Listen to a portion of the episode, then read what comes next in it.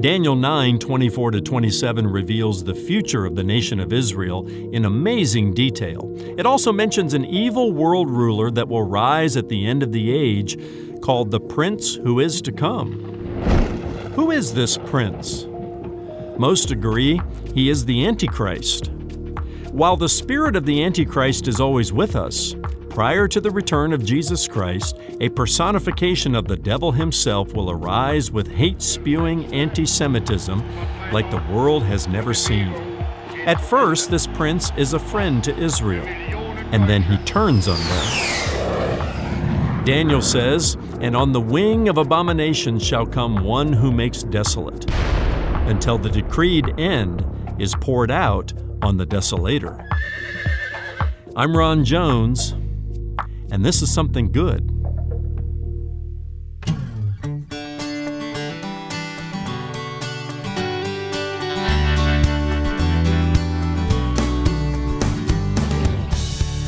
Much of God's prophecy about the nation of Israel has already come to pass, but some of it is yet to come. Hello, welcome to Something Good with Dr. Ron Jones, lead pastor at Atlantic Shores Baptist Church in Virginia Beach, Virginia.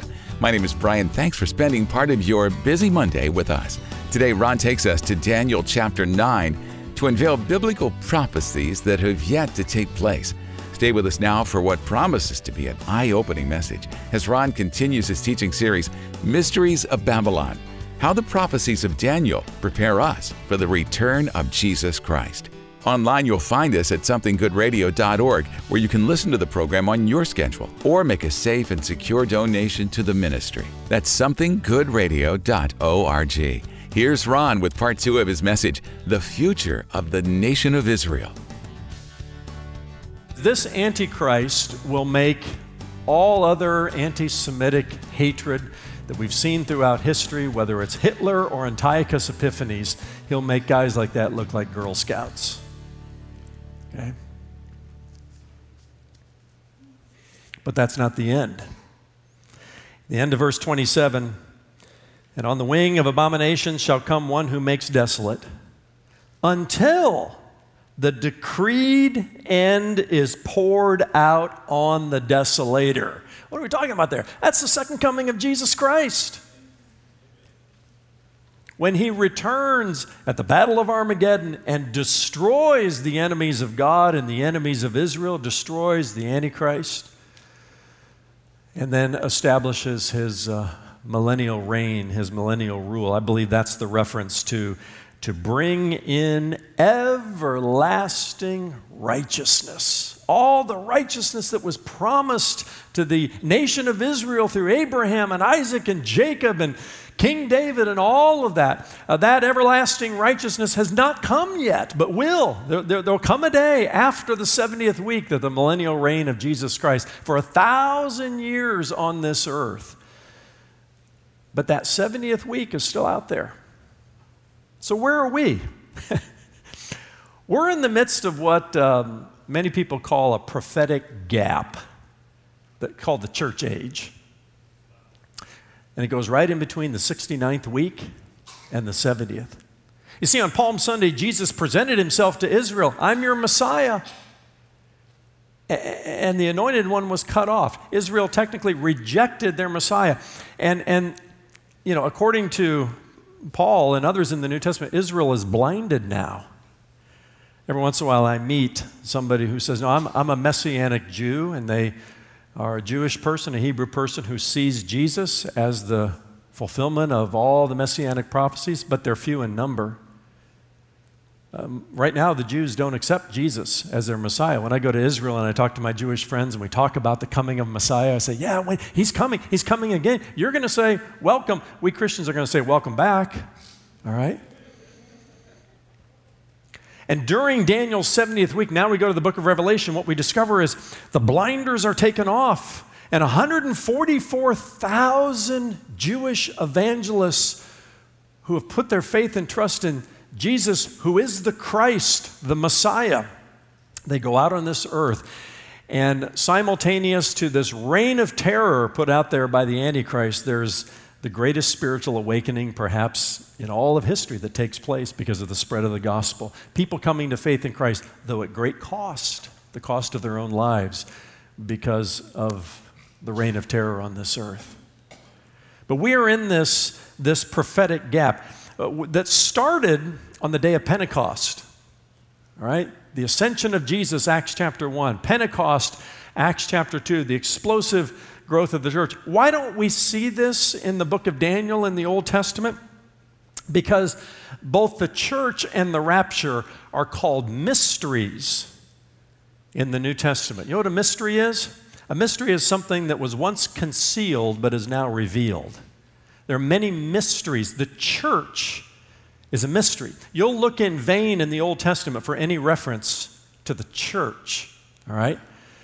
Uh, we, we understand that Jesus first mentioned the church at Caesarea Philippi, Matthew chapter 16. I will build my ecclesia, my called out ones, and the gates of hell will not prevail against it. First time the church was ever mentioned. Likewise, the rapture is a mystery. Uh, there are several rapture passages that you can put down. A lot of people confuse the second coming with the rapture. Why was this uh, not specifically delineated in the Old Testament because it was still a mystery. It was concealed, later revealed by God at the time of his choosing uh, through the New Testament writers. 1 Thessalonians chapter 4 speaks of the rapture, the most central of the passages. Uh, 1 Corinthians 15, Paul says, uh, I tell you a mystery. In the twinkling of an eye, the dead in Christ shall rise first. Uh, that's, that's rapture language. That's 1 Thessalonians 4 language, different than the descriptive language of the second coming. Okay? Uh, John chapter 14 also, Jesus has uh, the rapture, I believe, in view there. We await the rapture. None of this was really self evident in Daniel's prophecy because it was still a mystery. We have greater understanding than he does because of the full revelation of Scripture, and we can go back and say, oh, okay, okay, that 70th week hasn't happened yet. Where are we in God's plan, in the chronology here? We're in this prophetic gap. Do we know how long it is? How many weeks? How many prophetic weeks? No, we don't. We don't know the day. We don't know the hour that Jesus will return. We are the bride of Christ, awaiting our heavenly groom, are we not? Now, I promised you that I would give you three or four reasons why Christians should love and support Israel. And I want to do that right now. I'm going to have to talk fast. I usually give five of them, but I'm going to give you three. Uh, come to Israel with us, I'll give you the other two. Is that a, is that a deal? nah. Here's number one because God loves Israel. God loves Israel, and we love the God of Israel. All right? Don't ever forget that. Jeremiah chapter 31 and verse 4, the Lord refers to Israel as Israel, my bride. That's love language. He feels so fondly about his chosen people, not chosen because they're better or they're greater, but chosen because they weren't. But he chose them. Israel, my bride. Now, if you come up to me and say, Ron, we love you, you're our pastor, we love you, but we really can't stand your wife, we wouldn't get along very well. Just, t- just saying, right? All right? It doesn't, doesn't work that way. So listen to me. It is incongruent for somebody who calls himself a Christian, who loves Jesus, who loves God, to say, I love, I love you, Jesus, but I can't stand the people of Israel. I don't like the Jews and to speak disparagingly about them. No, no, no, no, no. Be careful with that. Be very, very careful with that. Israel, my bride. Secondly, God blesses those that bless his chosen people. Now I'm back in Genesis chapter 12. Or, uh, Abraham was in retirement. He's 75 years old. His, his wife Sarai is 60. They're comfortably in the Ur of Chaldees. and she's measuring drapes, you know, for the tent and, you know, getting hanging out in retirement. The Lord calls to Abraham and says, Abraham, no, don't drive those tent pegs too deep. I got plans for you. Come out of the Ur of Chaldees, you pagan, you. I'm going to make a nation out of you. This childless couple. And Abraham goes home, says, Sarah, we ain't staying here. Where are we going? I don't know. The Lord will tell us when we get there. Now that's faith, isn't it? Yeah, try that on sometime, guys, with your spouse. She's going to look at you like, huh? And keep measuring for the drapes.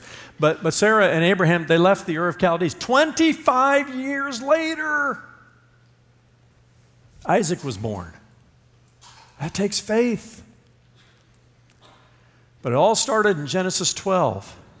I'm going to make a nation of you. I will bless the world through you, Abraham. Jesus had that in mind when he said to the woman at the well, Salvation is from the Jews. And I'll bless those who bless you, and I'll curse those who curse you. I don't know about you, but I want to be on the receiving end of God's blessing. Amen. I do. I, I, I know a specific way to do that love and support Israel. One of the reasons we travel in Israel, I've learned uh, over multiple trips there, is because it blesses the people of Israel. We spend our money in their economy, which is largely a tourism economy. But I've noticed through multiple trips to the Middle East, to Jerusalem, every once in a while you'll get somebody to pull you aside, wink at you a little bit, say, Thank you for being here. Because when we as Western Christians go, or Christians from around the world go, we're saying, We're your friend. And they live in a neighborhood where they don't have very many friends. And, you know, let's just face it, the United States is, is one of the lone friends of Israel. And I believe we're a blessed country in part because we have supported Israel out of our nation's capital. And that needs to continue.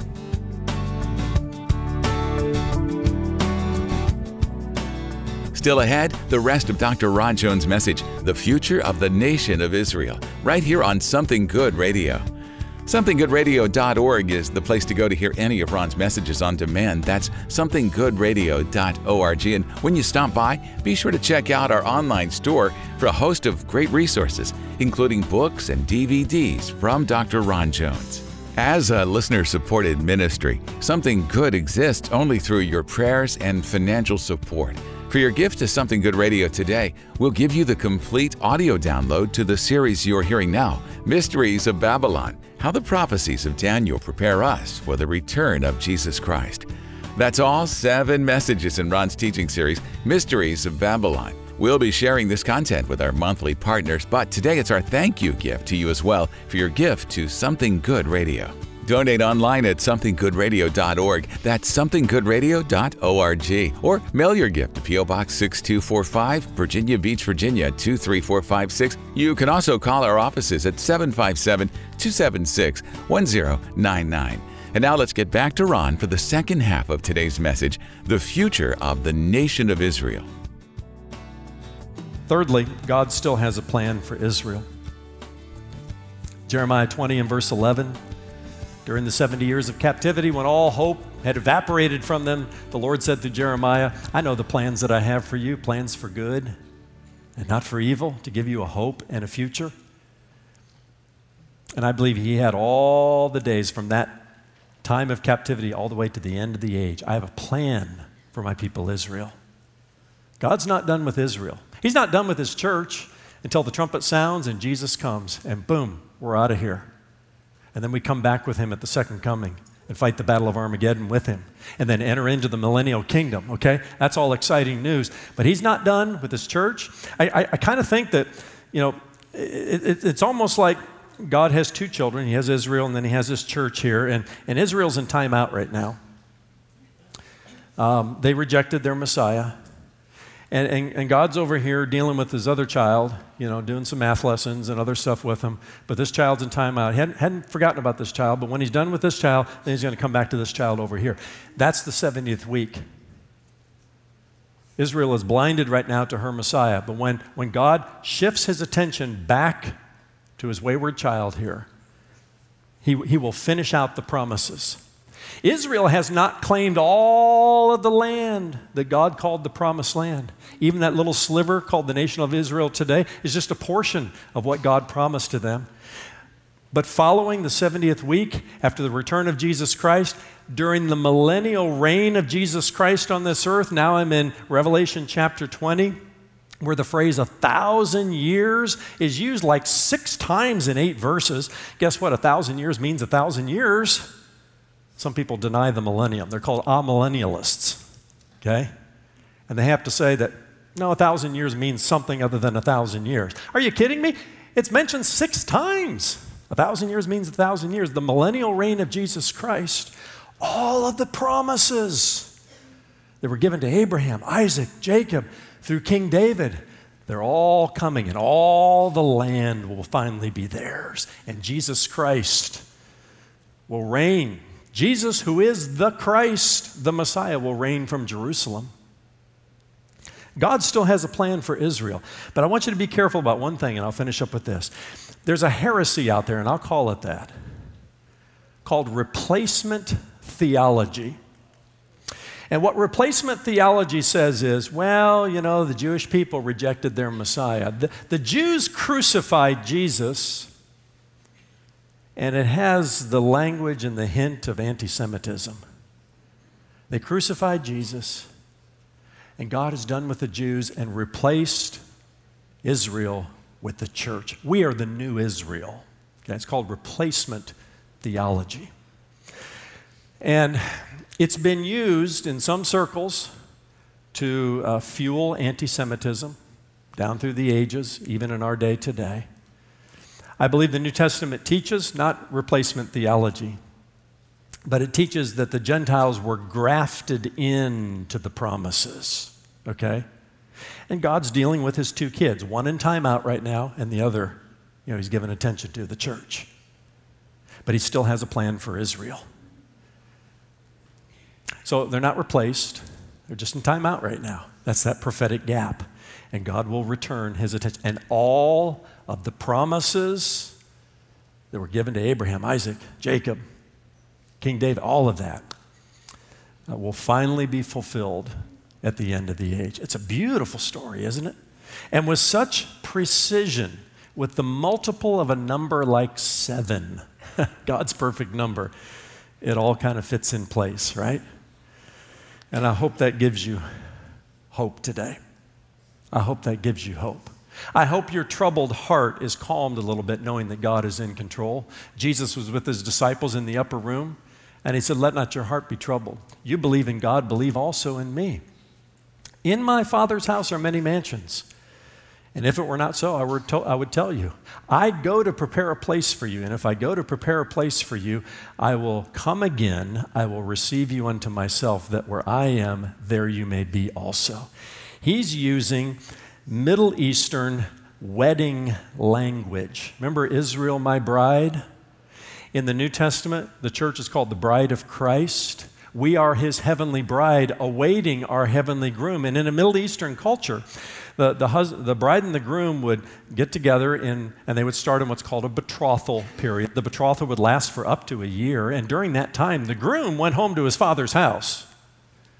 And he would build on extra rooms to his father's house because one day he would come back, marry his bride, and take her back to her father's house to live. Now, when my kids get married, I hope they get their own house, all right? But that's a whole other story. But in that culture, the groom during the betrothal period would go back here, build on these extra rooms to his father's house. The bride didn't know the day or the hour that the groom would return. Does that sound familiar? But she knew he would. And when he came, he'd marry her, take her back to his father's house, so that where he was, she could be also. This is how Jesus brought comfort to his disciples on the night before he was crucified. And Jesus is coming again, friends. I, I, believe that John 14 was describing the first half of his second coming that we call the rapture of the church, all right? Along with 1 Corinthians 15, 1 Thessalonians chapter 4. And it's a day to love and support Israel.